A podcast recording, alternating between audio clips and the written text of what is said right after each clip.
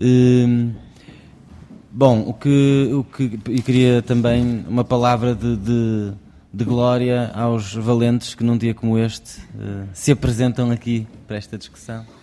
Hum, nós, nós quisemos promover esta audição pública, portanto, eu, José Soeiro, Isabel Pires, que também acompanha as questões laborais no grupo parlamentar, a Joana Neto, que além de, de fotógrafa é sobretudo jurista e assessora do grupo parlamentar, e também quisemos ter naturalmente a presença do Estado eh, na pessoa do Rui, a quem agradecemos muito também a presença, e, do, sei que estão outros dirigentes aqui, eh, para discutir esta questão de, sobretudo, o problema da transmissão de estabelecimento no setor da segurança privada. Sabemos que o setor da segurança privada tem muitos outros, muitos outros problemas, muitas outras questões.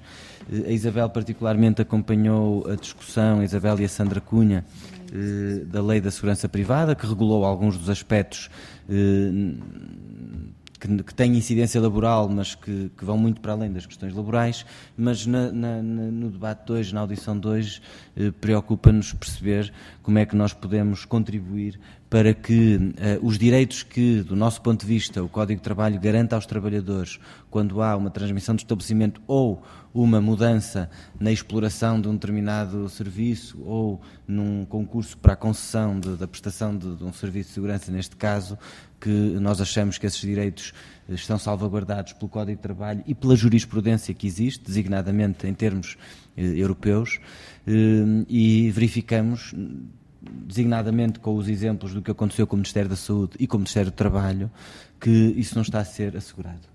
Eh, e, portanto, o que nós queríamos com, esta, com este encontro era, por um lado, eh, recolher esses, eh, mais informação sobre qual é o problema para que eh, qual é o problema para que isto não seja eh, não esteja a ser eh, acautelado? E quais são os esquemas, os argumentos, os artifícios legais que de que as empresas estão a lançar mão para não respeitarem os direitos dos trabalhadores?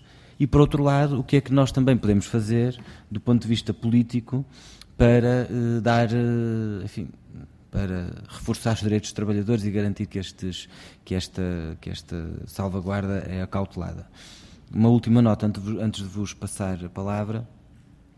Eh, era, é, é, é, o seguinte: nós achamos que há pelo menos uma coisa que nós achamos que podemos fazer no imediato, que é eh, o, para além da, da, da, questão enfim, mais geral sobre, sobre a legislação laboral, contratação coletiva, sabemos que um dos problemas eh, ou um dos argumentos que tem sido utilizado é precisamente o contrato que foi assinado com a, a SSP eh, que tem uma, uma, norma que é hum, bastante precarizante do nosso ponto de vista para os direitos dos trabalhadores, mas independentemente disso nós achamos que há uma coisa que podemos fazer no imediato e que o Governo poderia fazer no imediato, que é incluir nos próprios termos dos concursos que lança uma cláusula que clarifique que as empresas, se ganharem aquele concurso, tenham que assumir essa responsabilidade. E se não querem assumir essa responsabilidade, são afastadas do concurso.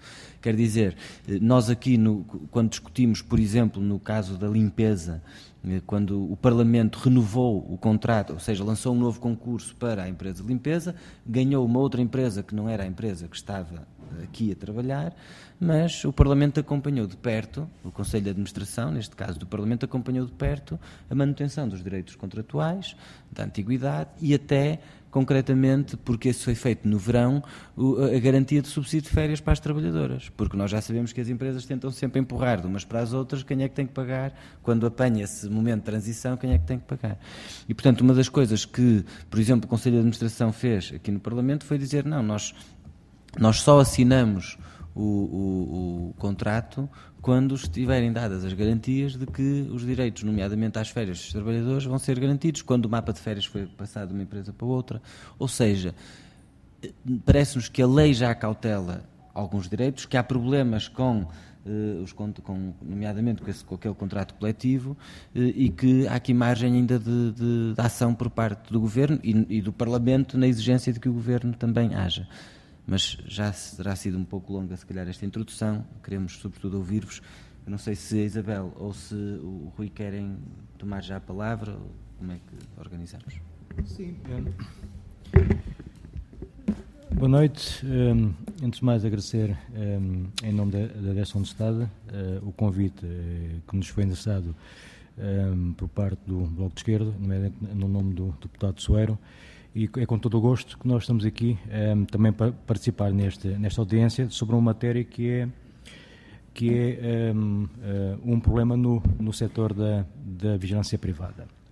Então, fazendo assim, um, de uma forma assim, uh, um resumo, uh, qual é o ponto da situação atualmente no setor? No, nós temos duas, duas, duas realidades, temos duas realidades. Um, no que no confere à questão da transmissão de, de estabelecimento. Nós temos duas realidades. Uma realidade é aquilo que durante, uh, durante muitos anos, e, e, hoje também acontece uh, com, com bastante frequência, que é uh, aquilo que nós chamamos a transmissão de estabelecimento à moda do patrão. Ou seja, as empresas que estão um, associadas numa ação patronal, que é a ESIRF, um, ehm, que, não, que não quis subscrever o contrato coletivo de trabalho que foi celebrado um, ehm, entre o Estado e uma outra ação patronal, a AES.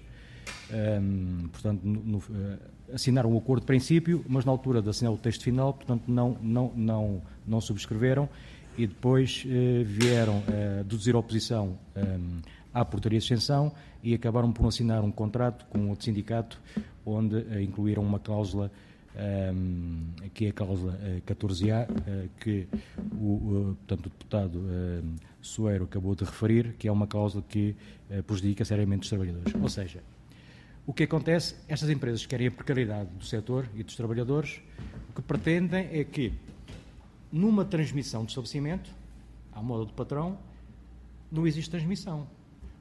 E porquê que não existe? A empresa que ganha, um, que perde o concurso, o que é que faz? Faz duas situações. A primeira, envia uma carta aos trabalhadores. E essa carta vem a dizer que, ao abrigo do artigo 105 do Código de Trabalho, os trabalhadores devem passar para a nova empresa, mantendo a, a antiguidade. A empresa que ganha o concurso, o que é que diz? Não, há aqui algum equívoco. Portanto, nós não reconhecemos a transmissão do estabelecimento um, e, como tal, não aceitam os trabalhadores com a, garantia e a manutenção dos direitos. Ficam com os trabalhadores, sim, mas assinas um contrato novo, um contrato com o período experimental, 90 dias, e é um contrato a prazo. E a empresa que perde o concurso em, eh, em, em, em, sintonia com essa empresa também, as duas empresas, tentam empurrar o trabalhador para outra empresa. Ou seja, se ficares aqui, nós não temos condições para ti, não temos postos para te colocar, então vamos-te colocar. Hum, 40, 50, 100 km de, de, área residencial. É evidente que o trabalhador, sobre esta pressão, o que é que ele vai fazer? Acaba por ceder à chantagem das empresas e assina um contrato novo. Portanto, fica numa situação precária. E ganham as duas empresas. Ganham as duas empresas. O que é que a empresa que ganha diz? Não, para haver uma transmissão de estabelecimento uh, tem que haver uma, a unidade económica. E baseiam-se neste aspecto o que é que vai acontecer? O trabalhador vai meter uma ação em tribunal. E quando mete uma ação em tribunal, uma decisão de tribunal sobre esta matéria pode demorar 3, 4, 5 anos, depois tem recurso e pode, pode arrastar por vários anos. E o trabalhador fica numa decisão precária. Porquê? Se não, se não conseguir ter direito ao acesso ao fundo de desemprego, ele, ele nem, nem, fica numa empresa nem fica na, na, outra. Até que haja uma decisão do tribunal, que não sabemos quando é que vai durar, ele nem fica numa empresa nem outra. Mas que é que ele paga o salário? E esta chantagem que é utilizada perante os trabalhadores. E é aqui que o trabalhador, perante esta situação, acaba por aceitar ir para outra empresa com uh, um contrato uh, a prazo, um contrato de 90 dias. Isto vai, vai sucedendo ao longo dos anos. Portanto, esta é uma realidade. Qual é outra realidade? Conforme eu disse, um, em, 2000, uh, em 2018, um, 2018 portanto, assinamos 2018, 2019, 2020, um, nós temos um contrato celebrado com a, com a, com a AES. E nesse contrato, nós introduzimos uma cláusula, que é a cláusula 14, que é a sucessão de, de, empresas no cliente. E esta cláusula garante que automaticamente os trabalhadores, ao passarem para as novas empresas, ficam com os seus direitos, antiguidade efetividade, portanto, ficam os direitos. Portanto, isto é intocável. E esta realidade. Um, temos vários exemplos positivos. recentemente, no aeroporto, esteve lá uma empresa durante muitos anos, uma empresa multinacional, a, a ProSegura, e uh, perderam, perderam o concurso e quem ganhou foi um, a Securitas e a ICTS. A Securitas, através do contrato que celebrou, aplica-se a 14 a, a ICTS, através da portaria de extensão, aplica-se a 14 também. Nós estamos a falar de cerca de mil trabalhadores em Lisboa e nos Açores. Os trabalhadores tranquilamente passaram da, da ProSeguro para essas duas empresas e mantiveram exatamente os seus direitos. Esta é a realidade e é isso que nós defendemos. Portanto, esta é a situação atual no, uh, no setor da vigilância privada. E é aqui que as empresas uh, que nós uh, dizemos que querem fazer a transmissão ao modo de patrão utilizaram o quê?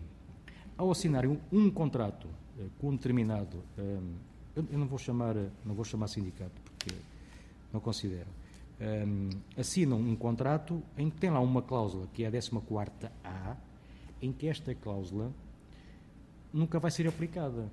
Porquê? Tem que haver acordo com a empresa, com as empresas, com o cliente, com o trabalhador. Portanto, esta cláusula na prática nunca vai ser aplicável. Portanto, o que é que vai acontecer? É exatamente o que tem acontecido ultimamente. Nós temos, uh, o Estado tem tentado acompanhar, um, uh, eh, eu diria que ao longo destes últimos anos, centenas de transmissões de estabelecimento. E nestes últimos, uh, desde novembro, entre novembro e dezembro, aqui os meus camaradas de geração, um, que também poderão intervir, nós não, não, não sabemos quantas transmissões têm, têm existido. Uh, e, e, são, e, e, são, transmissões um, ehm, que, de facto, vêm confirmar aquilo que nós estamos a dizer. Estas têm feito a, a, tal transmissão à moda de patrão e nós, nós, neste momento, estamos com uma situação muito complicada no setor. Recentemente, para terminar a minha intervenção, um, ehm, no, no setor do, do Estado, uh, houve uh, uma transmissão um, em vários organismos do Estado, uh, a nível nacional. E estamos a falar, se calhar, à volta de 500, 600 trabalhadores. Entre. Isto são tudo empresas que estão associadas uh, uh, na ESIRF, na outra ação patronal. 2045. Ronsegure, Coma Segure e PSG. Ganharam a, a, nível nacional uh, tudo que é Ministério do Trabalho, ACT, Centros de Formações, portanto, vários organismos. E o que é que eles fizeram? Portanto, não quiseram aceitar os direitos dos trabalhadores. Aqui um, houve uma, uma posição do Governo, neste caso através da, da Ministra do Trabalho, em que veio dizer que, Nosso Senhor, aqui vai-se aplicar o artigo 285 e deram orientações para que as empresas, portanto, ficassem com os trabalhadores eh, com a antiga efetividade. Mas não está a acontecer. Eh, não está a acontecer, as empresas não aceitaram, portanto, vamos ver como é que vai, como é que vai decorrer todo este processo, mas, hum, mas de facto, e vou terminar, esta posição, esta posição que foi assumida hum, é, é, uma posição muito importante para, para os trabalhadores e para o setor. Hum, eu estou, estou nesse setor já, já há bastantes anos, e não me recordo de ter havido uma posição, uh, portanto, sobre a transmissão de estabelecimento do artigo 285. Portanto, é uma posição que vem defender os dos trabalhadores. Agora, vamos ver de que forma é que, que ela vai ser aplicada e vamos ver se as empresas vão ou não uh, cumprir com a orientação que foi dada pela, um, pelo, pelo Governo. Portanto, na prática, resumidamente, uh, é a situação que nós temos no, no setor da, da visão em relação à questão da transmissão do estabelecimento. Passava a palavra à Catarina só para. Obrigada, Zé. Muito boa tarde a todos e a todas. Queria só agradecer-vos em nome do Bloco de Esquerda estarem aqui. Peço imensa desculpa por ter chegado atrasada. Isto hoje está a ser um dia com, com, muitas, com muitas coisas, não, eh, enfim, eh, com, com um plenário longo. Bem, agradecer-vos também pelo dia em que estão cá hoje, porque bem sei que, que é um dia difícil, não é? Nós não, não, não, decidimos as tempestades, as depressões, mas hoje está realmente um dia muito complicado e por isso eh, agradecer-vos segunda vez por isso. Não queria repetir o que o Zé, a Isabel, etc., não sei, já terão dito, mas dizer-vos que nós acompanhamos este setor com uma enorme preocupação. Uh, achamos que há problemas de vários tipos, há problemas legais, há problemas de enquadramento legal, há problemas de aplicação da lei que existe não sendo a lei perfeita, não, não, não é aplicada. Também tememos que exista alguma, ou seja, na forma como a lei está escrita e como é aplicada, que ainda é pior, eh, tem existido uma forma de colocar de não permitir a organização solidária dos trabalhadores, muitas vezes até criando uma falta-se competição entre trabalhadores, que é uma competição entre empresas e não deve ser entre trabalhadores, e, portanto, torna às vezes ainda mais delicado do ponto de vista político a forma como nós agimos, seguramente do ponto de vista das organizações eh, sindicais, das organizações de trabalhadores, a forma como fazem as reivindicações eh, e juntam os trabalhadores para não se cair nessas armadilhas. E, portanto, tendo nós noção da dificuldade de intervenção política nesta área, temos noção da, do, do, do enorme, da enorme dificuldade e, ao mesmo tempo, de, de, como é tão importante o vosso trabalho em conseguir reivindicações que unam os trabalhadores, que os tornem mais fortes para fugir destas armadilhas que se colocam em muitos setores da atividade e da economia. Este não é o único, mas, na verdade, este é um dos setores onde entram muitas destas práticas e quase até como cobaias desta individualização do trabalho e desta liberalização que tem vindo a enfraquecer os trabalhadores.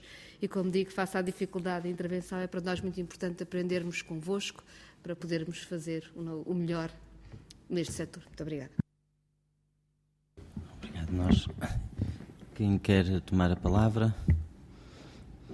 Não sei se estava há bocadinho a trocar impressões com a Joana, não sei se a Sofia também quer ah, claro. Não, apenas muito, muito rapidamente, porque o, Zé deu aqui o panorama geral, mas só dar nota de que, de facto, na altura em que foi discutido na última sessão legislativa a questão da, da lei da, da, da, segurança privada, uma das propostas tinha exatamente, que apresentámos e que acabou por ser chumbada, tinha exatamente a ver com o facto de, na parte da contratação pública, dever uh, existir uma salvaguarda de que uh, os organismos públicos não deveriam dar um sinal do ponto de vista da sua contratação, de que apenas fariam, uh, ou os, os, os, concursos apenas chegariam ao fim se esta, as empresas que estariam a concorrer garantissem uh, exatamente os direitos dos trabalhadores, a questão da antiguidade, férias, etc. E, portanto, um, o PCP também apresentou uma, uma, uma, proposta parecida, mas de facto acabou por ser uma das matérias, entre muitas outras, também na altura falámos com os sindicatos relativamente à, à nova lei da segurança privada, mas era uma das matérias que mais preocupava, não só a questão da responsabilidade solidária que veio, acabou por ser incluída, não totalmente como era proposta, mas acabou por ser incluída e acaba por ajudar de alguma forma este setor, mas a parte da, da, da, da contratação pública, como, como o Zé disse, poderia ter sido incluída desde logo na lei da segurança privada e, enfim, tivemos esse percalço, mas que de facto se mantém uma reivindicação que do nosso ponto de vista é justa também e dar essa nota de que essa luta também deve, deve continuar também da nossa parte, mas passava-vos a palavra.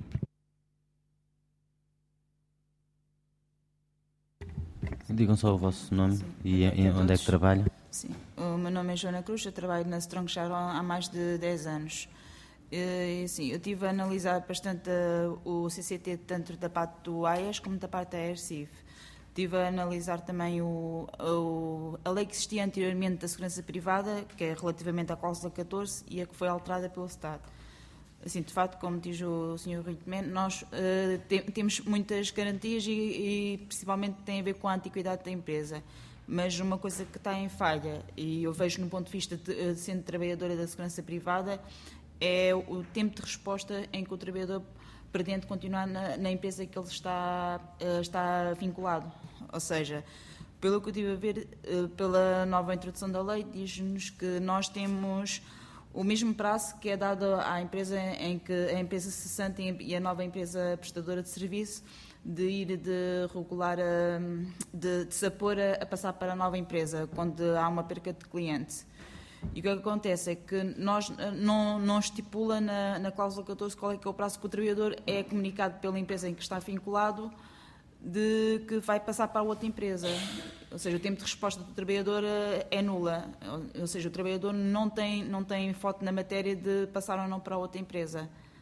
E depois é claro, cria-se, eh, aplicando todo o CCT, cria-se a própria cláusula 14 vai, vai contra todo, todas as matérias, todos os outros artigos que diz que o trabalhador, sendo um trabalhador antigo, tem preferência num posto se for admitido numa, numa outra portaria da empresa. E penso que isso era algo que devia ser alterado, ou seja, não é. E o que eu vejo com a cláusula 14, ou seja, as empresas que estão da EIAS, elas vão praticar essa cláusula, há uma transmissão. Mas o que é acontece?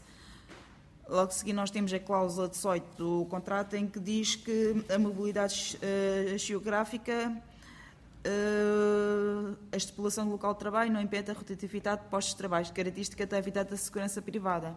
Ou seja, com base nisto, as empresas, a partir do momento que contratam aquela pessoa que veio de, ou seja, o trabalhador que vem de uma outra empresa para aquele posto, nada impede a empresa de tirar a pessoa daquele posto para um outro posto. E o que eu vejo, com base em testemunhos de todos os colegas que eu tenho conhecimento, porque também já trabalho há bastante tempo e também com, eu não tenho vergonha de dizer que sou segurança e convivo com vários colegas de vários clientes, ou seja, na maior parte da zona da Grande Lisboa, é que eles têm uma rotatividade bastante precária e isso afeta a vida pessoal deles, como também afeta a nossa vida.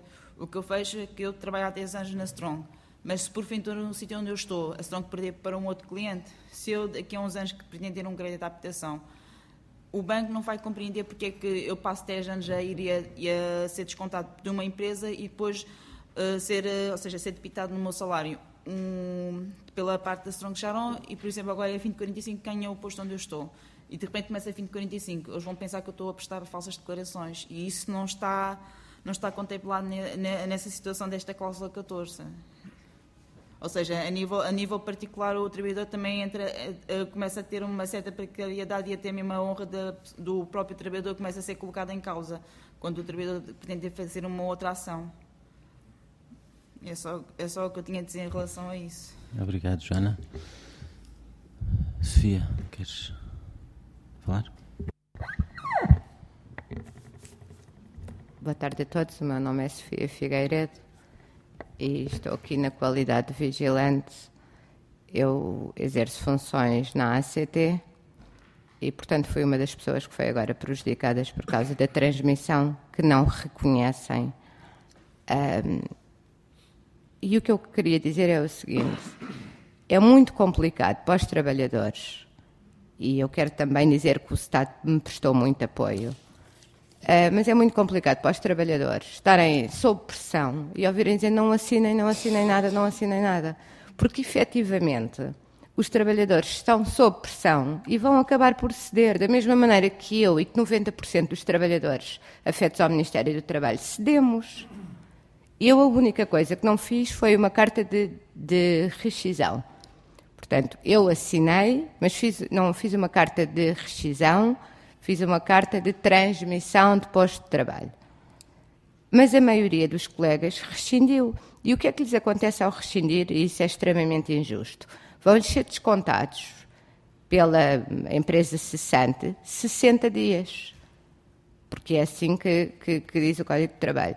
Quando, na verdade, aqueles trabalhadores não foram sequer informados nem em tempo útil. Porque eu, por exemplo, eu posso dizer que fui avisada por um supervisor que não era supervisor da empresa cessante, foi da nova empresa, no dia 13 de, de novembro, a informar que no dia 1 que ia, íamos começar a exercer lá funções, a PSG ia começar a exercer lá funções, e o que me foi dado a mim foi uma folha de candidatura. E depois é assim, eu liguei para o meu supervisor, uh, portanto, atual, que era o da 2045, e o que é que ele me disse? Sofia, uh, eu não te vou forçar a nada, não te vou dizer aquilo que deves ou não deves fazer, mas atenção, tu tens um posto diurno e eu não consigo, um, não tenho postos diurnos. Portanto, não era, uh, para a minha vida, não dava ter um posto noturno. Portanto, eu tinha ali duas soluções. Ou acabava por, por ser despedida, ou acabava por me despedir da 2045, porque iam-me colocar num posto noturno. Eles nunca me disseram, vai embora, não é? Mas iam-me colocar num posto noturno e eu ia embora. Ou então assinava um novo contrato de trabalho. O que é que eu não fiz? Uh, não assinei uma carta de rescisão. Eu fiz uma carta de transmissão de estabelecimento. Quais foram as consequências uh, do que aconteceu. Os colegas que assinaram, uh, portanto, que rescindiram o contrato com a 2045, receberam, hum, portanto, no dia 15, o subsídio de Natal, que não, de, não deve ser subsídio de Natal, devem ser as contas uh, finais. E eu digo devem ser porque ainda não há um recibo e só há um recibo para confirmar no final do mês.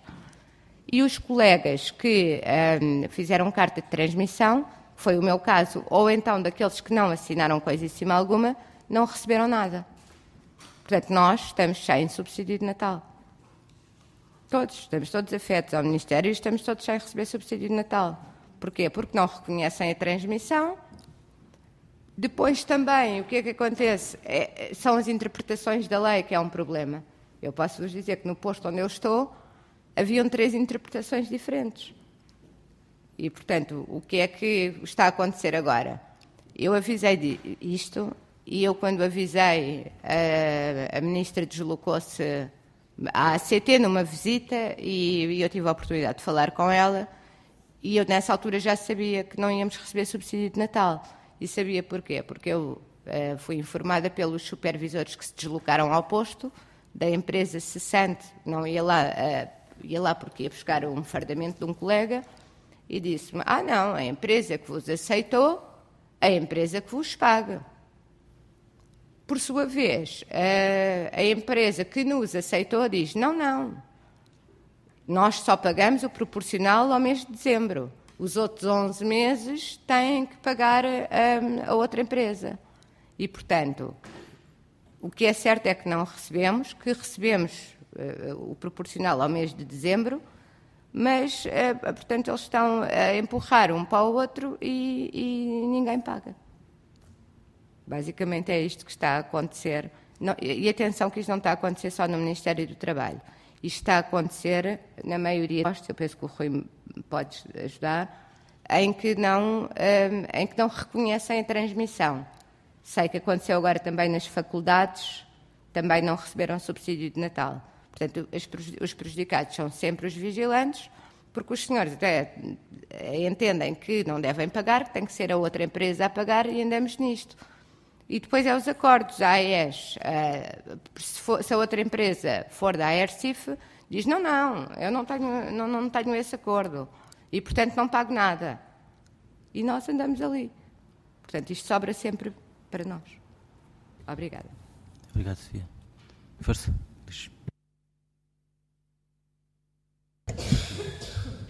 Ora, boa tarde. quero agradecer ao, ao Bloco e na pessoa do deputado Zé Soeiro por nos ter convidado. Eh, eu, primeiramente, vou dar o meu testemunho que eu passei por esta situação em fevereiro deste ano. Eh, a empresa transmitiu-nos para o Grupo 8, eh, éramos quatro trabalhadores, todos sindicalizados, e a, empresa depois voltou atrás porque o Grupo 8 é, é a presidente da ACESIRF que, é, que, que não aceita a transmissão de estabelecimento. Mas é curioso, e interessa sublinhar isso aqui, eh, nós, quando negociámos o contrato coletivo, a ESIR fez um acordo de princípio connosco, aceitava a transmissão.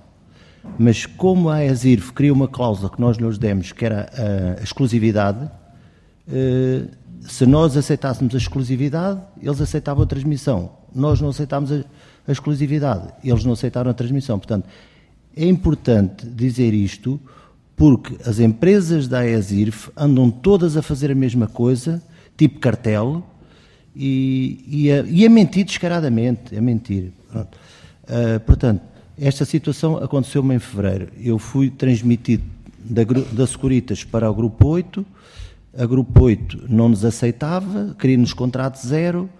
Primeiro disse que não, depois disse que sim, depois voltou a não. Uh, portanto, e a Securitas, a dois dias antes de acabar o posto, acabou por nos elevar porque, entretanto, tinham ganho um posto. Pronto, a minha situação comigo há oito meses ou nove, por isso eu sinto na pele tudo o que está a acontecer agora. Eu ontem tive uma reunião no, na empresa uh, Strong Charon, com um grupo de trabalhadores que vão perder o posto, e o senhor que, nos, que esteve reunido connosco disse a empresa até ao fim do mês vai perder mil, mil postos, mil trabalhadores. Portanto, eu toco neste ponto porque a Joana disse, por causa da oposição à transmissão. O que é que a Strong Charon, se houvesse oposição 400 trabalhadores ou 200, iria fazer esses trabalhadores. Portanto, despedidos, Em, Portanto, em, são mil trabalhadores de que, que estão mil, colocados mil aonde, neste mil, momento? Uh, vários postos. Alguns, de, alguns desses, nós temos andado na rua, uh, porque isto, isto importa saber, isso vocês deputados têm que saber isto. Neste momento há uma guerra declarada entre a AES e a ESIRF. A AES é aquelas empresas que cumprem para aí 80, 85, 90. A ESIRF, 10, 15% se cumprir é muito. Portanto, eles eles, neste momento, essas empresas, estão a atacar os as empresas cumprem mais porque levam preços mais caros. Eles sabem que é que ali ganham de certeza. É o que eles estão a fazer. E quem é que está a sofrer? São os trabalhadores. Porque eles não querem, eles é zero, não pagam horas noturnas, eles não pagam nada. É empresas de pacote como a PSG. Eu acho eu acho que nós, eu disse, a esquerda, eu dei a solução, os três partidos da esquerda têm que se reunir, têm que, que isto é um ataque feroz aos direitos dos trabalhadores. Estas empresas trabalham por pacote, é, já não há duodécimos. Estas empresas, pelo menos a PSG, trabalha por pacote, ou por duodécimos. E vem até no contrato de trabalho, a PSG vai lá no contrato de trabalho, duodécimos.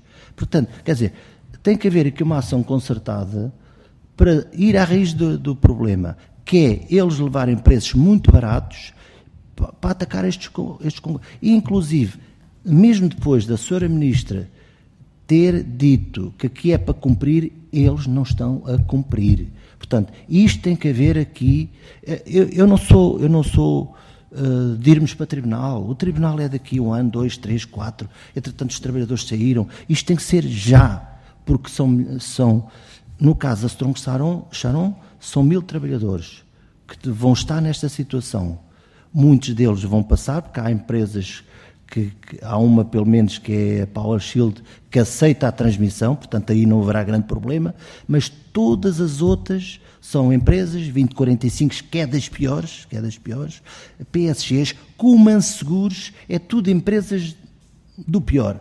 E algumas dessas empresas uh, ameaçam os trabalhadores, fazem tudo. Portanto, eu, eu acho que aqui a solução é urgente, a eh, malta da esquerda, urgente, reunir, explicar, falar, chamar o Estado e, e, pôr, e chamar ali o que é que se passa real. Porque o que está a acontecer é um massacre. Final de mês, a Gália, que é uma empresa da, da 2045, vai perder as universidades para a COPS, que é uma empresa com que nós temos tido algum combate nos tribunais.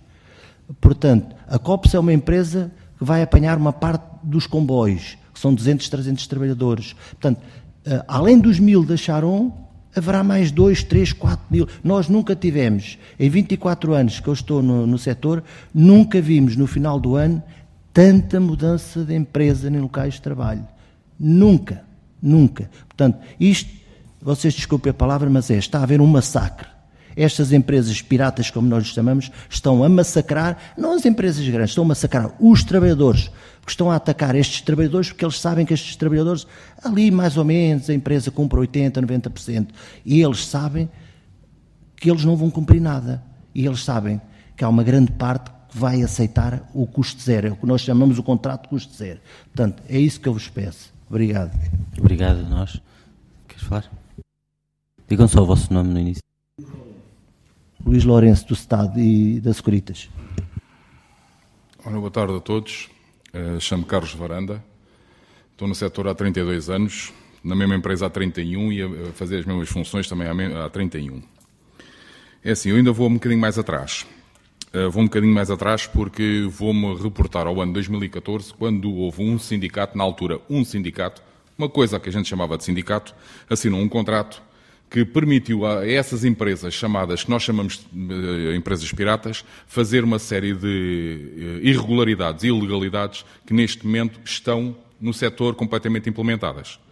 E uma delas é aquilo que o Luís acabou de falar: não pagamento de horas, não pagamento de horário noturno, não pagamento de uma série de coisas. Essas, essas empresas tiveram um boom, tiveram um crescimento brutal. Claro que depois esse sindicato, reconhecendo aquilo que fez, juntou-se a nós e assinou do contrato 2017-2018 e acabou por também assinar o 2019-2020. Uh, entretanto, agora apareceu o outro sindicato não vale a pena a gente estar com grandes coisas. O que é que isto originou? Originou que houve uma decadência por parte dos, de, das condições de trabalho dos vigilantes, que hoje em dia a transmissão isso, ou a sucessão não é aceito. Mas não é aceito só de um unilateralmente. Porque se forem dessas empresas, das empresas ditas da AES, para as empresas da AESIRF, não é aceito. Se for das empresas da AESIRF para as empresas da AES, já é completamente aceito. E atenção que estamos a falar que não há nenhuma empresa em Portugal que cumpra a 100% seja o que for. Não há nenhuma. Eu não posso queixar porque eu pertenço a um departamento onde as empresas cumprem a 100%. E vou-vos dizer, se eu pertenço ao transporte de valores, não, não, não passo por estas situações, eh, passarei por outras, mas neste aspecto não. Mas, de qualquer maneira, uh, só no transporte de valores é que as coisas, e talvez basicamente na nossa empresa, que são, são quatro a nível nacional, mas de qualquer maneira, uh, na nossa empresa cumpre 100%. O deputado João Soeiro disse, jurisprudência, peço desculpa, José Soeiro, uh, disse jurisprudência. Nós ontem estivemos no, no Ministério e houve uma empresa, uh, e antes de ontem, segunda-feira, disse-nos não há jurisprudência. Portanto, nós começamos logo aqui a balancear. Chegamos a um ponto, há jurisprudência, não há jurisprudência, apresentou-nos cinco, cinco formas de ver a lei neste momento, conforme as pessoas são sindicalizadas ou não são sindicalizadas, estão afetas a que, a que associação patronal, estão afetas a que empresa, estão afetas a não sei. Portanto, logo aí apresentou logo cinco em cima da mesa. E isto começa a ser um caso quase de ver caso a caso, pessoa a pessoa, vigilante a vigilante. Nós neste momento estamos neste patamar. Uh, outro problema que existe, e o boom das empresas, foi aquilo que nós também já falámos antes da, da, aprovação da Lei da Segurança Privada, que era a falta da tabela dos custos mínimos. Permitiu às empresas fazerem custos que nem, nem o pagamento ao vigilante era uh, completamente feito na legalidade.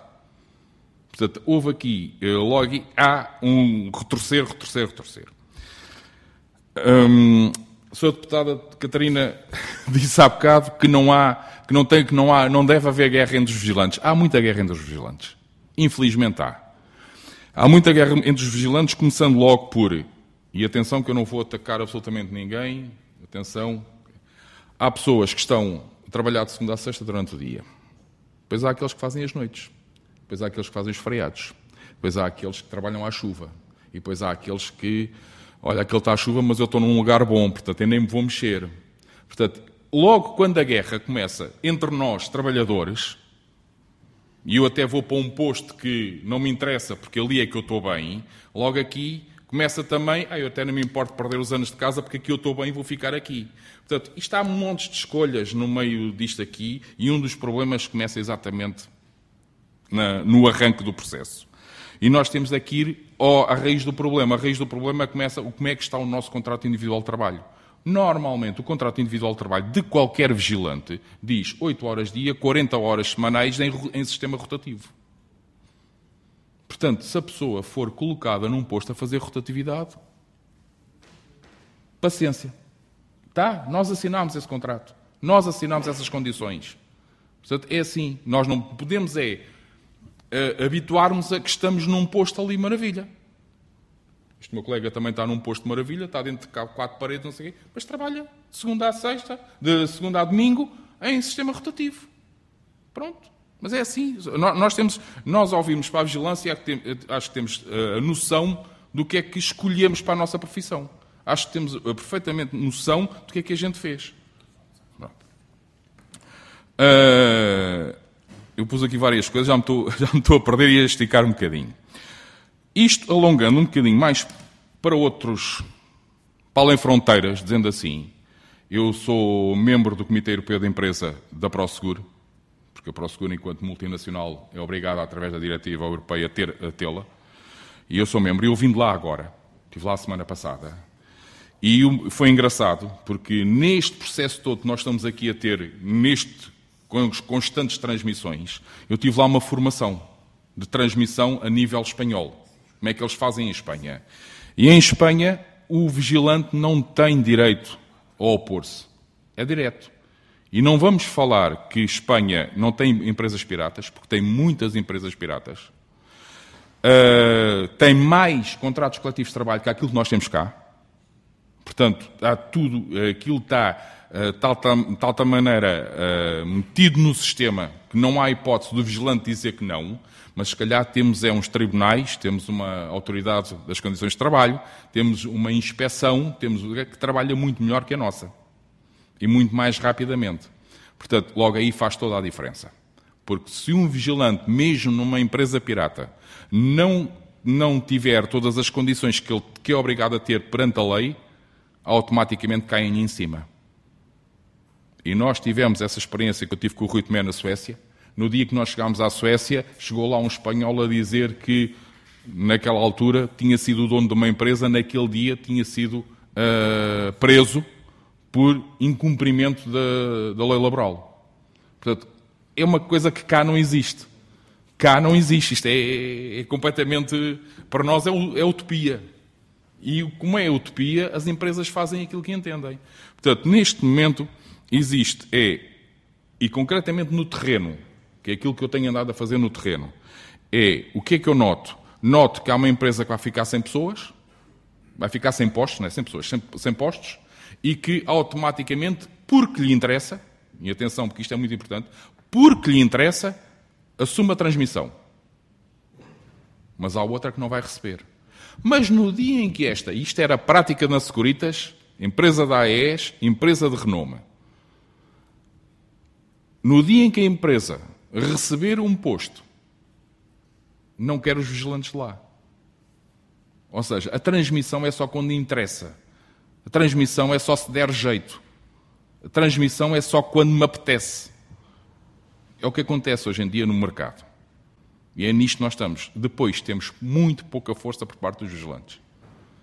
Os vigilantes hoje é assim, amanhã é assado, existe uma, um desconhecimento brutal do que é que podem ter e não ter. Uh, acontece isto. Por exemplo, uma coisa mínima, Joana, não me leves a mal, uma coisa mínima, nós não somos seguranças, nós somos vigilantes. Começa logo aqui. Isto é logo das primeiras, primeiras coisas que nós, os primeiros erros que todos nós, atenção, somos todos nós. Não foi a Joana, foi a Joana agora aqui, foi a Joana que falou. Mas somos todos nós. Nós tratamos por seguranças, nós não somos seguranças, somos vigilantes. Acima de tudo, somos vigilantes. Ninguém conhece o livrinho asilo do contrato coletivo. Todos fazem uma lei muito própria. Tudo faz, tudo muito bonito. E as empresas utilizam isso à força toda. Peço desculpa do tempo que levei. Bem, obrigado. Mais alguém quer eh, dizer alguma coisa? Depois passarei novamente ao Rui Tomé. Força. Eu só queria dizer, complementando o que o Luís estava a dizer, que uh, quando eu fui à PSG, o que me foi proposto foi receber em duodécimos ou então receber um, na totalidade. E eu um, escolhi receber na totalidade. Quero-vos também dizer. Quero-vos também dizer que, e quero-vos entregar, eu tenho aqui três mails que três colegas uh, escreveram para vos ser entregues, que foram altamente prejudicados por causa da, da tal cláusula 14 que a ERCIF assinou, um, com a SSP e, portanto, eles também ficaram sem subsídio de Natal e pediram para vos entregar. Eu gostava de vos fazer chegar. Obrigada. Muito bem. Uh, mais alguém? Entretanto, chegaram mais uh, duas pessoas. Não sei se querem dizer alguma coisa também, mesmo não tendo vindo para trás. Força. Boa tarde a todos. Para quem não me conhece, eu sou o presidente da ISSP, salvo erro, já estive aqui com a senhora deputada e com os seus deputados. Na altura estive como associação socioprofissional e não como sindicato e posteriormente fizemos a conversão. peço só, quanto tempo tenho? Quanto tempo precisa? Pouco, eu sei que já estou cinco minutos? preso no trânsito. Acha que é. Sim, eh, cinco minutos, Faz. não mais. Também não Com tolerância, mais. com tolerância. Um, dizer que uh, assim que nos convertemos em associação sindical, a ESIR fez-nos uma proposta de contrato coletivo de trabalho. Esse contrato coletivo de trabalho eh, surgiu em virtude de uma crispação, vamos chamar-lhe assim, uma. Eu não lhe chamaria guerra, mas digamos, uma, uma, uma visão diferente daquilo que o, que o, que o Estado e a AES tinham uh, projetado em matéria de, de, contratação coletiva. É óbvio que nós uh, analisamos a, a todas as questões e todas as situações um, ehm, e decidimos uh, assinar aquele contrato coletivo de trabalho na qual não tem a famosa cláusula 14, mas tem uma 14A em que fala da transferência de pessoal. Essa cláusula 14A salvaguarda os direitos dos trabalhadores. E esses direitos estão lá bem explícitos. Algumas situações que as empresas nos indicaram na altura quando concebemos aquele contrato coletivo de trabalho e que, se não, se não me falha a memória, foi alvo de um crivo da Desert e, portanto, ele foi aprovado. Um, ele, ele, ele, as empresas não queriam em, em, em parte, ficar, desculpem-me a expressão que eu vou usar, embora que eu não goste, mas foi assim que me, que me passaram e eu, eu, cito. Não queriam o lixo uh, que fosse empurrado de outras empresas. Uh, nessa vertente entendemos que existia alguma visão positiva nessa maneira. Quanto à, à, à, dita cláusula 14, que hoje se tanto fala, que tanto se discute, a ASP nunca foi não é nem vai ser contra a cláusula 14. A ASP defende a cláusula 14, defende o direito de transmissão de estabelecimento, mas com conta, peso e medida. Durante este ano, nós defendemos associados e trabalhadores até não associados nestas transmissões de estabelecimento, porque assistimos a um jogo do empurra. Eu posso, posso, posso aqui dizer que temos quatro empresas em que simplesmente com a, eh, a transmissão de estabelecimento, andaram a empurrar eh, trabalhadores para a outra empresa eh, porque não precisavam deles, simplesmente, porque se queriam desfazer deles. Esses trabalhadores vieram ter connosco e hoje estão a seguir os trâmites legais, processuais nos tribunais e que irá culminar em despedimento ilícito. Quanto a isso, nós não nos vamos opor, não nos queremos opor, nem nos oporemos à dita transmissão de estabelecimento. Agora, entendemos é que uh, os trabalhadores têm o seu direito de oposição e que lhes está a ser negado. Este é que é, este é um dos calcanhares daqueles da, da cláusula 14. Os trabalhadores, juntamente com o nosso apoio jurídico, estão a deduzir oposições às transmissões de estabelecimento porque querem permanecer numa empresa que tem 20 anos de casa, 14 anos de casa, 12 anos de casa, sete anos de casa e não querem perder aqueles direitos e não querem perder aquela empresa. E estão a ser empurrados. As empresas estão-lhes a responder com cartas e que nós podemos fazer-lhes chegar estas cartas, em que as empresas recusam liminarmente quando o trabalhador define e prova que a solvabilidade da empresa não, não é viável e que isso faz parte do artigo 286-A do Código do Trabalho. E a empresa recusa liminarmente este direito de oposição, em que o trabalhador deduz oposição a dizer que a organização de trabalho da empresa adquirente não lhe inspira confiança e a empresa nega-lhe esta transmissão de estabelecimento. E, portanto, é nestas, é nestas situações, usando ainda uma outra, um outro cenário, que é o facto de não, das empresas não quererem usar a transmissão de estabelecimento Há anos que isto acontece. Há décadas. No, na vida da segurança privada sempre existiu, e tem aqui colegas que, se calhar, com mais idade do que eu de carreira, saberão melhor do que eu isto. Empresas que perdiam os postos, já com 90 dias de antecedência que sabiam isto, e ao fim de 15 dias, como é o caso agora do, do, do famoso mudança de ano, muda o ano, mudam as empresas. E só agora, a 10 dias do fim do ano, é que vêm as empresas dizer que perderam os clientes quando já sabiam há 90 dias atrás. Para quê? Para engarrafarem, digamos, meterem, digamos, uma corda ao pescoço do vigilante e o vigilante fica amarrado em que perde os seus direitos para poder permanecer no posto e ficar com outra empresa. Isto devia ser escrito nos cadernos de encargos e nos códigos dos contratos públicos, em que a empresa deveria avisar o trabalhador com 90 dias de antecedência para que o trabalhador pudesse cessar e requerer os seus direitos de casa uh, se não for usada esta transmissão de estabelecimento. Ou seja, era, se, no nosso entender, seria obrigatório as empresas informarem com 90 dias de antecedência a cessação daquele, daquela, daquela prestação de serviços. Só por último, para não ser maçudo, uh, numa, numa, numa conversa que tivemos com, com um escritório de advogados no Porto, o advogado fez questão, e salvo erro, se não me falha a memória, terá sido ele, ou se não terá sido ele, terá sido o pai desse advogado, o autor da cláusula 14, na área das limpezas, e ele deu a entender que a segurança privada é uma prestação de serviços. Ora, sendo uma prestação de serviços e apenas sendo uma prestação de serviços em meios humanos, considera ele que, uh, e isto da, da, visão, não se dá uma transmissão de uma unidade económica, mas apenas de meios humanos. Ora, se não há uma transmissão de mesas, cadeiras, rádios, telemóveis, apenas e só estamos a transmitir pessoas. Ora, isto não é uma unidade económica no entender dele. E ele depois fará chegar, se tudo correr bem, ele fará-nos a chegar esta, esta, este parecer. Perante esta visão, eu, nós teremos que concordar em parte com, com o advogado, porque não é uma transmissão de uma propriedade que se está a passar, é apenas pessoas. E daí que a transmissão de estabelecimento em si possa não ser eh, a verdadeira transmissão de estabelecimento. Mas isso deixaremos uh, uh, a quem de direito para, para, para se poder pronunciar sobre isso. Obrigado pelo tempo que me deram. Muito bem, eu agora sinto-me impelido a intervir e depois passarei ainda a palavra, se alguém mais quiser, e ao Rui também, e à Isabel.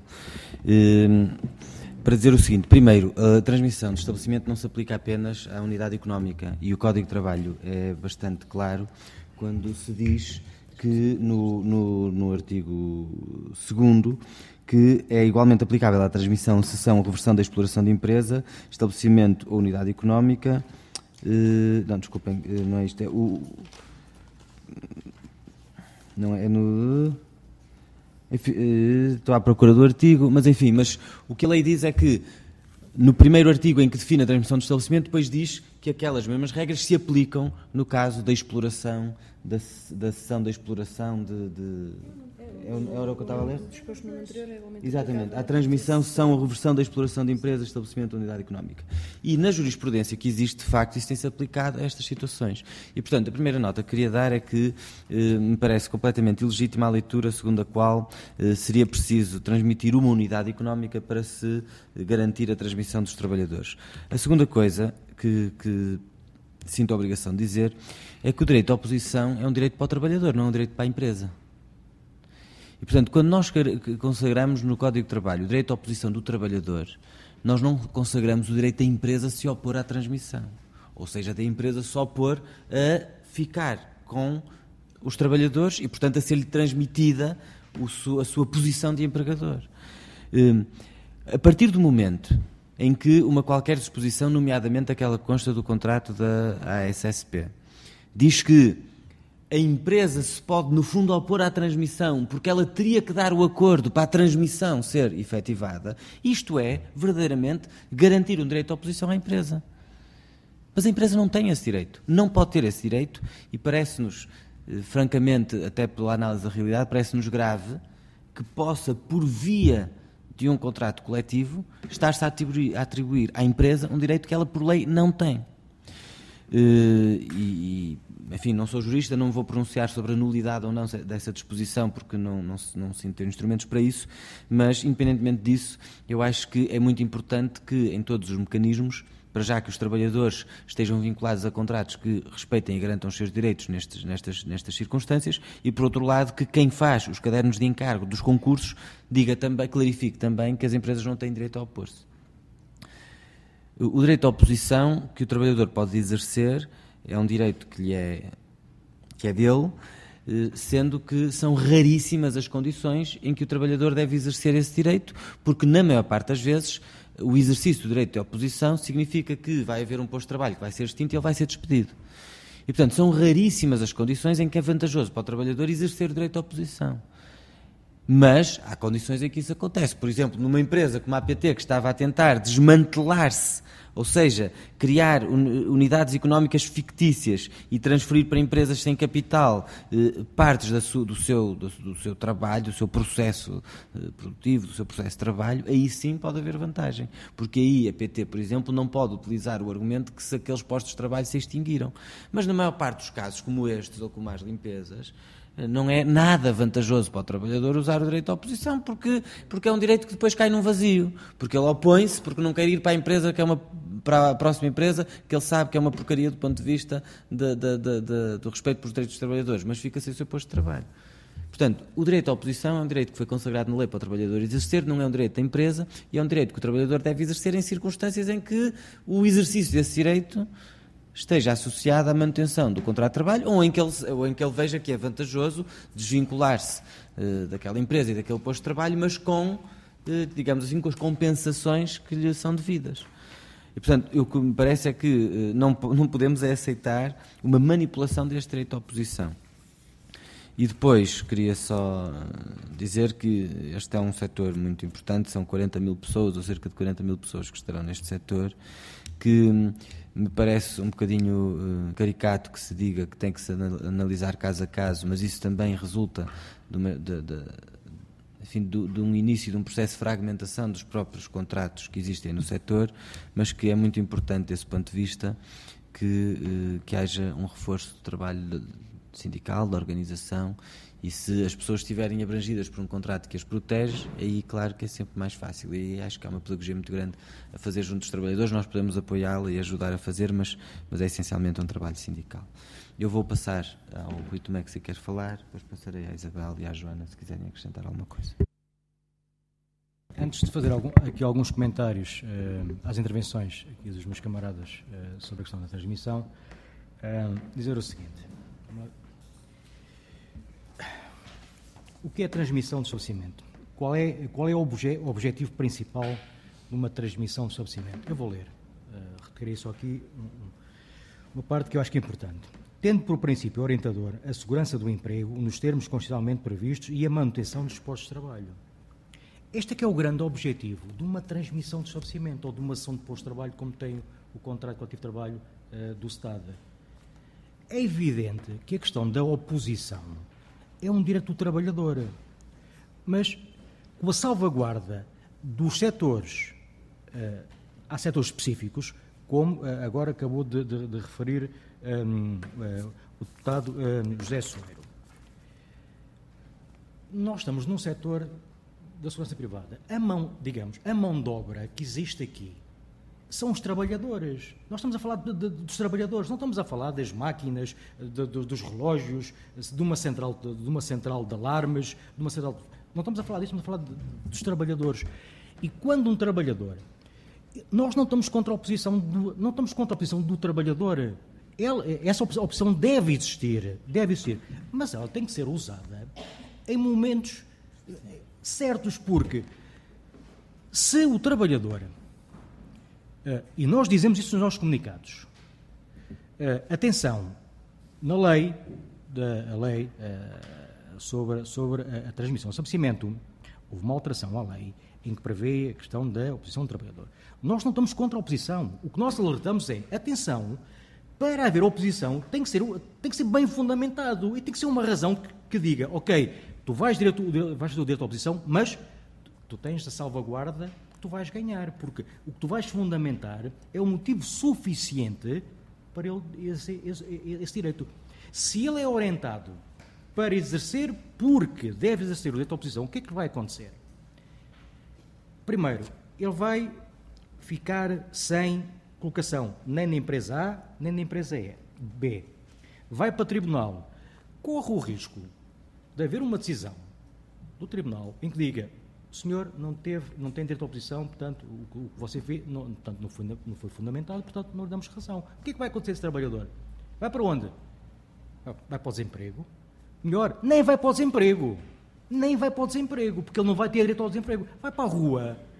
Portanto, e é isso que nós dizemos. Portanto, sobre a questão da transmissão do estabelecimento, nós não somos contra a oposição.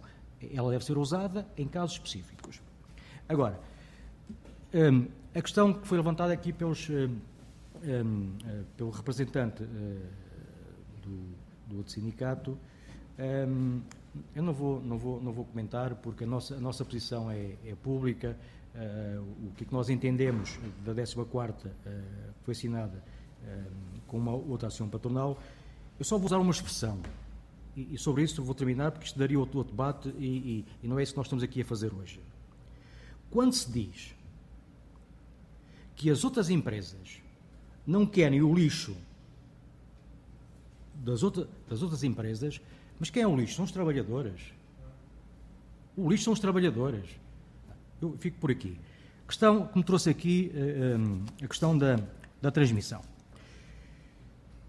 A questão dos concursos públicos. A questão dos concursos públicos. Uh, se calhar entre 50% a 60% os clientes das empresas de segurança privada, vigilância privada, o camarada a razão, não é segurança, é uh, vigilância e vigilante. A vigilância privada são organismos do Estado, entre 50% a 60%. E é aqui que o Estado tem um grande papel. Ou seja, nos concursos públicos, como já foi aqui referido, e nós defendemos isso, nós tivemos uh, algumas reuniões com, uh, com a, a Senhora Ministra do Trabalho e que nós, na, na, altura, dissemos.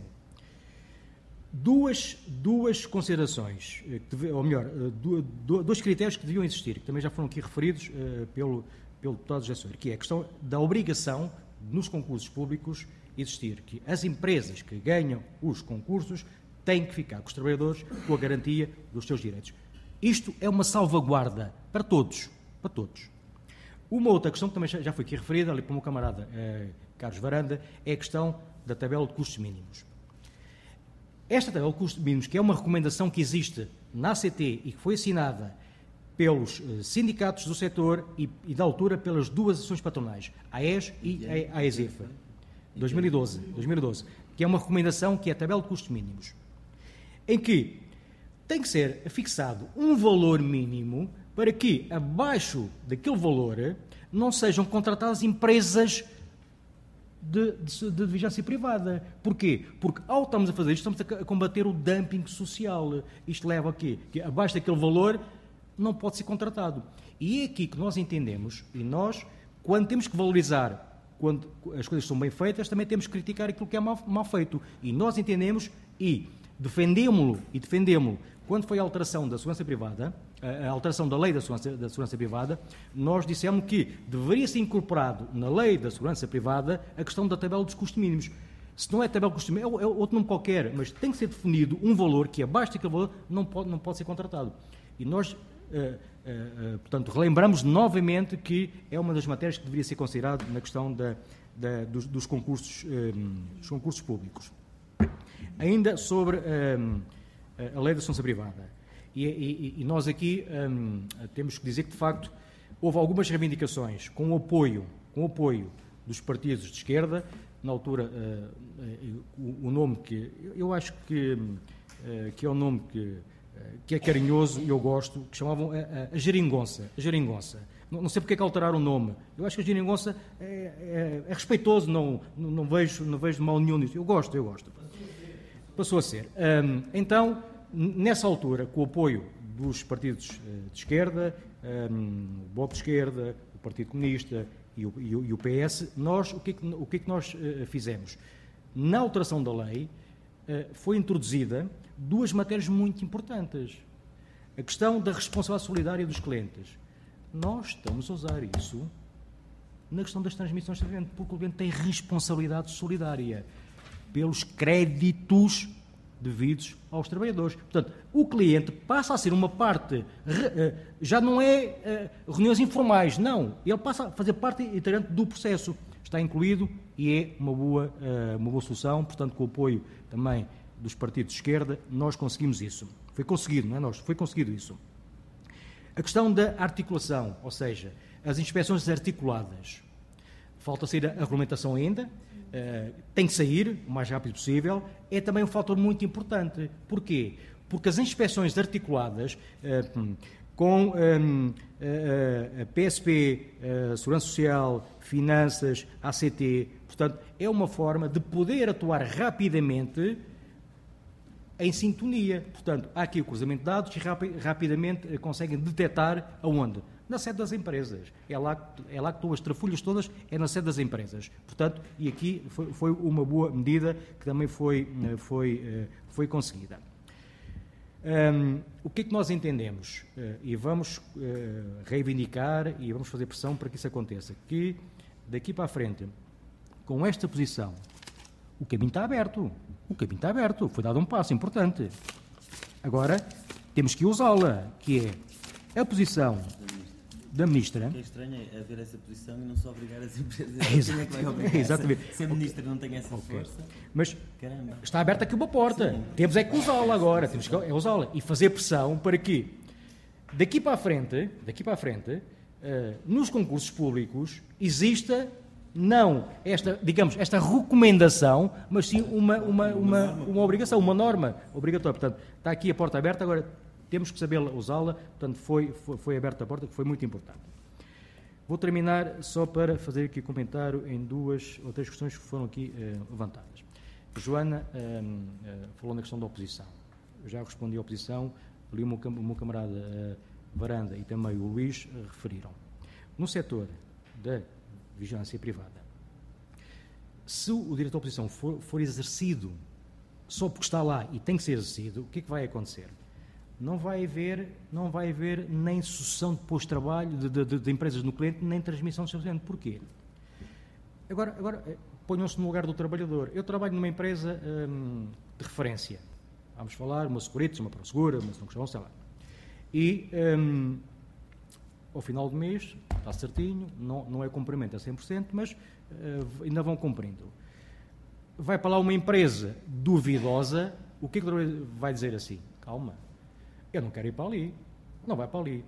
Essa empresa, o que é que vai acontecer? Se for transmitido 100 ou 200 ou 300 trabalhadores, essa empresa vai, ter, vai ficar com os 300 trabalhadores, porque esses 300 certamente não vão, não vão querer passar para outra empresa. Agora, vamos fazer o contrário. De uma empresa uh, duvidosa, aparecendo uma empresa uh, com outra referência, o que, o que o trabalhador vai, vai, fazer? Não, eu quero ser quero ir para outra empresa daqui a 3 ou 4 ou 5 anos, o que é que nós vamos ter? Vamos ter as, as empresas uh, me, uh, uh, mais, mais cumpridoras com um excedente de trabalhadores que não, não, vão, não vão conseguir suportar. O que é que vai acontecer? Vai deixar de haver, portanto, transmissão de estabelecimento, porque, porque é, é, é, incompatível, portanto, não pode ser.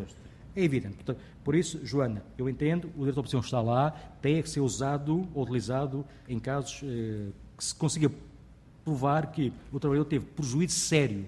Se isso conseguir provar, muito bem, avança-se com, com o direito de, um, de oposição. Um, para terminar, um, a questão uh, do de oposição está aqui. A questão da ACT. Da ACT. Para nós é, é, é fundamental e, e, é uma matéria que nós temos todos que continuar a reivindicar, ou seja, a ACT tem um, tem um papel importantíssimo no setor, porque é a entidade que fiscaliza o setor, tem o poder de atuação. Agora, não está a atuar. Portanto, é, é, tem, é, tem dificuldades, é, por vezes é, há alguma inércia na atuação, as respostas são tardias e, e, nesta, e nesta situação concreta que nós que estamos a acontecer, a atuação da ACT é, é importantíssima. Portanto, a ACT tem que ter meios, tem que ter recursos e tem que atuar para, para, para, para poder, eh, poder eh, atuar sobre as empresas eh, que nós sabemos que são, são. Portanto, hum, era isto que, que queria comentar. Hum, a questão do subsídio natal, é verdade, é verdade o que a Sofia acabou de dizer. No, nós temos hoje todos os trabalhadores, todos os trabalhadores que hum, passaram para as novas empresas, e que assinaram, ou que assinaram um contrato, ou que assinaram um contrato a, eh, eh, a prazo, neste momento não têm o subsídio de Natal pago. Não tem, não, foi pago. Porquê? Exatamente porque não há o reconhecimento da empresa que ganha da existência de uma transmissão de estabelecimento. E como não há esse reconhecimento, não tem que o pagar. Porque se houvesse o reconhecimento, A empresa que sucede, obrigatoriamente tinha, que assegurar o pagamento do subsídio natal. Portanto, esta é, é, é, é a realidade e, e, vamos, e vamos, eh, portanto, em conjunto, uh, tentar melhorar uh, a questão da, da, da, da, transmissão, fazer pressão sobre onde temos que fazer, para que no futuro, portanto, haja mais tranquilidade no setor e alguma estabilidade para os setores, porque de facto é um setor com algum peso, somos cerca de 40 mil trabalhadores um, e de facto há que ter alguma tranquilidade daqui, daqui para a frente. Há dois pedidos de intervenção ainda. Uh, três, quatro, cinco. Não, mas vamos só pela ordem. Eu acho que todos são, todos me disseram que se calhar são pequenos parentes. Portanto, vamos dar então a palavra a estas às cinco pessoas que se inscreveram. Vou só pedir-vos para serem mais uh, sucintas, porque também estão com a expectativa de que nós abandonemos a sala não muito depois das oito. Já são oito e um quarto, portanto, vamos tentar não sair daqui uh, depois das oito e meia por causa dos trabalhadores da limpeza também. Força, então, a, Sofia, o Luís, o Carlos, eh, eh, a Joana e o, e o Rui. Pronto, eu só, eu não sei se, a, mensagem, se o, que o Rui, a mensagem que o Rui estava a passar passou bem, mas é assim, quem não assinou nada, ou seja, quem não se desvinculou da 2045 nem assinou para, pela PSG, está na mesma situação. Portanto, também não recebeu o subsídio de Natal. O que, a única coisa que receberam foram as chamadas contas finais, que ainda não há recibos, está bem? Por outro lado, eu queria dizer uh, ao senhor da ASSP que me sinto insultada quando o senhor chama lixo aos trabalhadores. Eu, eu senti-me insultada e em meu nome e em nome dos meus colegas todos, eu agradeço que não volte a fazer, porque cada um tem as suas capacidades de chamar-lhes de lixo. Acho que não é correto. Uh, o Luís Filipe? É bom ouvir estas coisas porque eu, por exemplo, eu fiquei a saber que no meu posto fomos todos transmitidos, somos todos lixo. Fomos todos, não escapou ninguém, portanto somos todos lixo. Eh, e eu queria ver a coerência do tal contrato assinado pela SSP, em que deu eh, a exclusividade. Os trabalhadores só podem trabalhar, no caso de uma empresa que é 2045, que não só o trabalhador tem exclusividade, não pode trabalhar para mais lado. Mas eu, por exemplo, andei em várias zonas do país em quando eles perderam o, os locais para a PSG e outras, e, em que essas empresas também têm exclusividade. Mas os trabalhadores foram obrigados a partir do zero, a fazer contrato novo, e, e, e como eles têm os campos de futebol por ali, o que é que está a acontecer? Estão a fazer contratos part-time com o 2045. Grande coerência é esta. Grande coerência. Portanto, é, é, era só isso que eu queria dizer. Obrigado, Carlos. Eu vou pedir desculpa, não vou ser tão, tão rápido. Uh, eu pergunto, no meio disto tudo, ou por outra, eu afirmo já, uh, nós temos falado, e há aqui o problema da transmissão, temos falado só em empresas cumpridoras e em empresas incumpridoras. Portanto, o grande problema reside logo aqui à partida. O que é que são as incumpridoras e quais são as cumpridoras? E acho que na nossa cabeça, todos aqueles que estamos aqui, todos sabem onde é que as incumpridoras estão e onde é que as menos incumpridoras estão. Todos nós somos conhecedores e não vale a pena estarmos aqui a chamar as coisas pelos nomes. Ora bem, portanto, lixo nós somos quando uma empresa, porque eu quando não quero sair de uma empresa, mas eu não posso esquecer, e peço desculpa por aquilo que eu vou dizer, o, o pontapé no cu foi-me dado, foi a mim pela empresa. A empresa é que me. Portanto, é ela que me está a despachar. Portanto, eu sou lixo, sim. Mas é que todas as empresas fazem isso. Portanto, não venham para aqui dizer que eu não quero levar com o lixo das outras, quando também são as primeiras a dar o lixo às outras. Portanto, todas elas funcionam. Portanto, isto aqui é tudo 31 de boca. Não estou a dizer que foi dito da sua boca, mas é das bocas das empresas, o lixo é isso que se passa. Mas todas elas o fazem. Nós, para as empresas, somos literalmente números, não somos mais nada. Eu, se chegar à empresa a dizer que sou o Carlos Varanda, mas se eu disser que sou o 350, 388, ele já toda a gente sabe quem eu sou. É aí é que está o problema. Pronto. Uh... Agora eu pergunto: é assim, a cláusula 14 define quais são as condições. Define os 90 dias. E eu já acompanhei muitas, mas muitas. Eu desde 2017, 1 de janeiro de 2017, que ando a acompanhar transmissões. E muitas delas aconteceram com os prazos mínimos, é verdade. Eu soube, tive conversas com diretores de empresa que eles souberam, às vezes, com uma semana de antecedência. Pronto, mas os 90 dias estão cá. Mas eu pergunto, então onde é que está a salvaguarda dos, dos vigilantes quando hoje vão para uma empresa em que a empresa pede que o contrato seja a nível zero, com tempo à experiência com, e perde os tempos de casa? Não, aquilo que aqui está, aquilo que aqui está assegura isso tudo. Assegura isso tudo. O tempo de casa, as pessoas passam com uh, os direitos e as garantias salvaguardadas. Portanto, isto está tudo aqui, está tudo, uh, está tudo bem espelhado nesta 14 E se as empresas, todas elas, cumprissem aquilo que está na lei do 285, tivesse, nada disto tinha este problema. E nós só tínhamos era que fazer isto e pôr isto em prática. Para nosso bem. Porque eu tanto me faz, eu digo-te francamente, que se eu tivesse numa empresa que fosse cumpridora ou minimamente cumpridora, eu até posso ter um, uma farda às riscas, e outra às flores, e outra como eles quiserem, desde que cumpram. E os meus anos de casa estão cá. Isso é que me interessa. A minha antiguidade, a minha efetividade, tudo aquilo que eu fiz ao longo do tempo. Eu sou pai, tenho os meus deveres enquanto marido, enquanto pai, enquanto chefe de família, enquanto tudo isso. E não posso estar numa constante sem saber para que lado é que me viro, se estou sempre uh, uh, sem ser efetivo, estou sempre com, ali a tremer, não posso, de maneira nenhuma. E a 14 quarta, peço desculpa, a 14 quarta vai-me garantir isso. E é isto que as empresas têm. Portanto, a única coisa que há a fazer é as nossas, até hoje, todas aquelas transmissões que a gente tem conseguido, tem conseguido com todos os direitos e eh, salvaguardas garantidas. Obrigado, Carlos. Eh, passava ao Rui e depois à Joana. Ok. Eu peço depois que ouçam o áudio, porque quando eu comecei há bocado eu disse e cito. Eu não chamei lixo aos nossos colegas. Eu disse e cito. Portanto, eu citei alguém que me disse isto. Não fui eu que o disse. Obviamente, jamais iria chamar lixo aos colegas. Pronto. Eu queria, queria só esclarecer isso. Quanto aos contratos de nível zero, uh, até hoje, todas as pessoas que nos apelam uh, sobre estas situações eh, eu vou repetir outra vez desde o início. Nós não somos contra a transmissão de estabelecimento. Muito pelo contrário.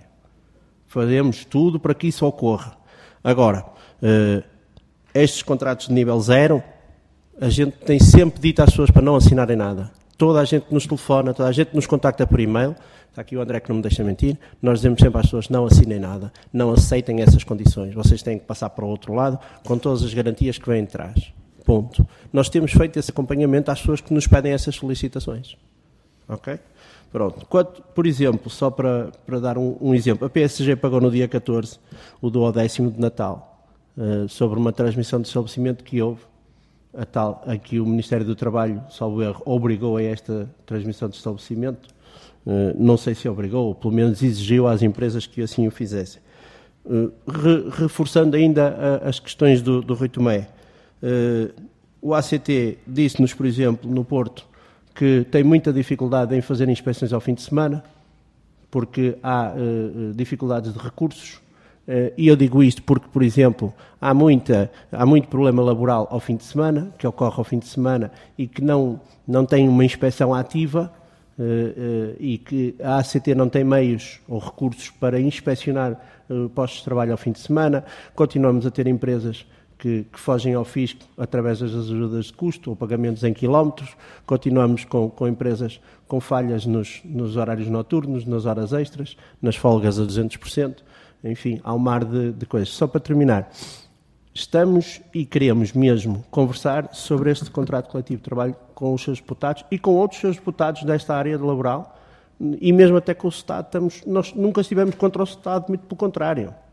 Estamos abertos ao diálogo e a reunir e a conversar. Não temos problema nenhum. Eu fiz questão, na última audição pública, conversar com o Rui Tomé não somos contra o sindicato.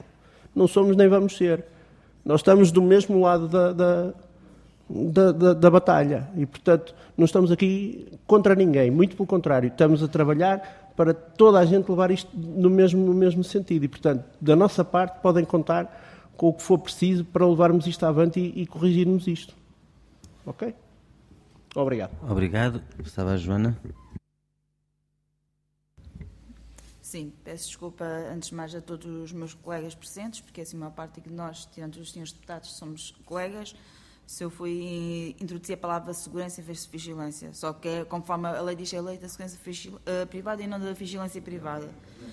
Agora aqui uma situação, conforme o senhor Rui foi falou, toda a gente pode consultar o áudio, ele foi citou a palavra lixo, mas também todos nós podemos consultar, consultar o áudio. E ele disse que ao contratar eh, ao ganhar um cliente, não estão, uh, não estão a contratar os equipamentos das pessoas, estamos a contratar somente pessoas. E, foi, e estou a citar literalmente o que foi dito pelo Sr. Rui. Ou seja, vocês também, neste momento, estamos aqui a discutir dois contratos coletivos de trabalho que, uh, que são direcionados para as pessoas, as somente pessoas que está a incluir aqui. E o que está a ser debatido nesta, nesta audição é o somente pessoas serem garantidos os seus direitos que já estão adquiridos e a perda desses seus direitos, conforme aconteceu ali a nossa colega que agora está no, no ACT. Uh, eh, agora, em questão àquilo que o Sr. Rui Tomé falou, pronto, o Rui pronto, uh, falou em, em, relação à, à transmissão. Assim, eu não me oponho à transmissão, mas assim, eu também eu tenho, está garantido sobre qualquer contrato coletivo de trabalho, qualquer uh, código de trabalho, a minha liberdade de escolha. Eu tenho, eu tenho o direito de ir e de escolher a, a quantidade eu que pretendo trabalhar. Então é isso que eu, eu, ou seja, eu ao colocar logo a primeira questão que eu fui coloquei, não estava por cima do Sr. Rui, é o trabalhador tem que ter o, o, seu direito de reflexão e o seu direito a ir e a pôr-se a, a, ir para outra empresa. E nós estamos a falar de segurança privada. Segurança privada é algo que ao longo dos anos, e eu, não acompanhei logo no início, quando surgiu a segurança privada, no 98, 2000, que foi estabelecido estas leis, mas acompanhei mais recentemente desde que eu estou na segurança privada. E o que tenho visto é que a segurança privada, nós hoje, hoje uma empresa de segurança perde um cliente, mas não significa que ele não tenha mais clientes para ir e para ser colocados. Então, assim, a cláusula coletor se devia também salvaguardar, de certa forma, essa situação. Que, assim, se o trabalhador está só a pôr, não pode ser determinantemente despedido. ou seja, a empresa não significa que não vai ter mais nenhum posto, porque depois, é, se formos a ver a empresa, ela vai, é só uma pessoa ir chegar à porta de uma empresa de segurança e ver que ela está a admitir novos trabalhadores. E, e o que diz o, o, próprio contrato coletivo de trabalho é que o, o, trabalhador que está na empresa, sob o regime de tanto o, horário de tempo inteiro como a horário parcial, tem preferência na, na atribuição, na colocação de um posto uh, que vá, e que, uh, sobre qualquer outro uh, trabalhador admitido. Ou seja, estou a colocar essa questão. E, então, é assim, eu tenho o direito, de, tenho a liberdade de escolha, ou seja, eu quando vou e assino um contrato, um contrato coletivo de trabalho, neste caso na segurança privada, eu, tenho, tenho, eu não estou refém do, de tudo aquilo que, todas as alterações da lei que existem. Então, eu também tenho o direito de ir e de colocar a, minha, a minha exposição, ou seja, e essa situação de ter o fundamento, o fundamento é esse. Eu tenho a liberdade de escolha. A liberdade de escolha é um direito, faz parte dos direitos universais do homem, que é, se propõe sobre qualquer outro direito. Então, só mesmo para, para terminar, ao Rui, eu depois também direi muito rapidamente uma coisa para terminar.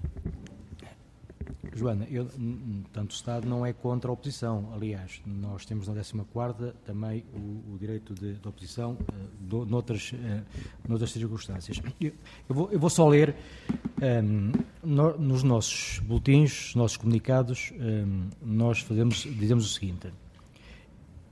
De acordo com a nova alteração ao Código de Trabalho, sobre a norma de transmissão do estabelecimento, todos os trabalhadores devem passar para a empresa X com todos os direitos, podendo, porém, exercer o direito de oposição. Portanto, nós dizemos que ele tem o direito de oposição, mas alertamos, mas, mas muita atenção às possíveis consequências negativas que ele pode ter no direito de oposição. Ou seja, ele tem, ele tem o direito e deve, se o entender, exercer o direito de oposição. Agora, o Estado, eh, com a responsabilidade, tem que alertar o, associado e o trabalhador em geral, ok, se exerceres o direito de opção e se não for fundamentado, tu corres o risco de e depois, se o trabalhador entender que mesmo assim quer correr o risco, o Estado vai defendê-lo. O Estado, o trabalhador vai ao sindicato e nós defendemos-lo. Portanto, é só o alerta, é só isto, Joana, está bem? Aqui é o timing. Não há timing para o trabalhador. Há timing para a empresa, conforme o senhor Rui Tomé diz, já tem, já tem 90 dias, disse que os tais 90 dias. Mas assim, o cliente, ou seja, a empresa ganhadora sabe que com 90 dias já vai ganhar um novo cliente. Assim, tem que existir, eh, eh, ou seja, o trabalhador que está afeto a uma empresa tem que saber, tem que ter esse conhecimento. Mesmo que tenha ou não vantagens, outras vantagens, tem que ter esse conhecimento. E não existe esse conhecimento. É, é são 10 dias, acho que sim, não é? 10 dias. É. Pois, o prazo até pode ser pequeno. Eu queria só uh, terminar, oh, Carlos, então, mas é assim, 10 segundos. É menos de um minuto. Menos de um minuto. Nós estamos aqui a convergir para a vigilância estática, porque realmente é onde está haver o grande problema. Mas se nós analisarmos o aeroporto, foi há bocado referido, são pessoas, são vigilantes com uma única categoria. Se aquele elemento de um vigilante do aeroporto se só pusesse, a única solução que ele tinha era despedimento. Pronto, é só isto. Muito que, bem. que aqui, há, aqui há esta coisa. Nós Sim, temos senhor. que alargar ao setor. Pronto, sobre, sobre o direito, dar uma nota sobre o direito à oposição. O direito à oposição, que nós defendemos muito aqui também, mas eh, sabendo o que é que ele significa. Eh, do ponto de vista dos princípios, significa que um trabalhador, como não é um escravo nem é uma coisa, não pode ser transmitido para outra empresa, porque, em último caso, ninguém, a ninguém pode ser imposto um empregador. Agora, alertamos e alertamos sempre que a consequência do direito à oposição é, na maior parte das circunstâncias, que o posto de trabalho se extingue e, portanto, que a pessoa fica sem aquele posto de trabalho. E depois há um problema, é que o direito à oposição, tal como foi formulado na lei, e contrariamente à que era a posição do Bloco de Esquerda, nós entendemos que se isto é uma questão de princípio do direito de escolher o empregador, ou de não, não nos poder ser imposto um empregador, porque o trabalhador, apesar de tudo, é um cidadão livre, apesar de viver numa sociedade de trabalho assalariado, cuja liberdade é muito limitada, mas pelo menos essa liberdade derradeira tem. Mas o problema é que, tal como foi redigido no Código de Trabalho, se colocou uma certa condicionalidade ao exercício do direito à oposição, pelo menos as interpretações jurídicas maioritariamente têm ido para aí, nem, até poderia haver outras, o Leal Amado tem defendido outra, outra, outra visão, mas nós reconhecemos que a maior parte das interpretações tem ido para a ideia de que o, o, o, o direito à oposição está condicionado à capacidade que o trabalhador tiver de provar de que aquela transmissão lhe causa um prejuízo sério. E isto é um enorme problema, porque coloca também uma insegurança jurídica no exercício deste direito à oposição. E por isso, eh, e por isso pronto, é só para, para, digamos assim, situar que o direito à oposição tem estes problemas, apesar de nós o defendermos. Finalmente, desta audição, o que é que vai sair e para que é que nós também recolhemos eh, os vossos contactos? Nós queremos apresentar um projeto de resolução, uma recomendação ao Governo, porque nos parece que, neste momento, a prioridade não será propriamente modificar a lei, mas garantir que a lei que existe é cumprida. E parece-nos que esse projeto de resolução poderia ou deveria, parece-me, pelo menos vou, vou, dizer assim, depois nós teremos que trabalhar em conjunto e, e enviar-vos-emos também para poderem uh, dar o vosso contributo, uh, mas parece que ele poderia ter três pontos diferentes. Primeiro, exigir a regulamentação das tais inspeções articuladas que já deveriam estar regulamentadas, exigir que o Governo proceda a essa regulamentação. Em segundo lugar, eh, exigir que o Governo, eh, ou recomendar ao Governo que inclua nos cadernos de encargos dos concursos para, quer para a segurança privada, quer para, outros para outros concursos que faça para a prestação de serviços no Estado, que eh, a garantia que explicite que eh, as empresas que ganham esse concurso têm que se obrigar a cumprir o artigo do Código de Trabalho que fala de transmissão do estabelecimento e, portanto, a assumir os trabalhadores, a menos aqueles que exerçam o direito à oposição à luz da lei, e um terceiro ponto sobre os tais mecanismos anti-dumping que passariam pela inclusão nos, nos concursos eh, do, do, do Estado das, tabelas mínimas de, eh, de, de, dos preços para impedir que empresas que são empresas desrespeitadoras das, das, das relações dos direitos dos trabalhadores e até desrespeitadoras dessas, desses valores mínimos que possam ganhar concursos do Estado. Quer dizer, porque isto é. Se o Estado tem 60% dos contratos deste setor, então o Estado tem um imenso poder de regulação do setor. E o que nos parece muito, muito grave é que, precisamente. Eh, por exemplo, o Ministério do Trabalho, e também valorizamos a posição da Ministra, porque também numa reunião que tivemos com ela fizemos uma grande pressão para que ela tomasse uma posição, mas, eh, quer dizer, o Estado tem aqui um papel importantíssimo. E, portanto, parece-nos que neste momento o passo que deveria ser dado, do ponto de vista parlamentar, é este. E do ponto de vista sindical e social, vocês saberão melhor, mas por nós toda a visibilidade que possamos dar e o apelo que fazemos que as pessoas sindicalizem e essa pedagogia também estamos disponíveis para, para fazer. E acho que é isto. Muito obrigado pela vossa presença. Vamos sair porque as, as trabalhadoras também têm que sair.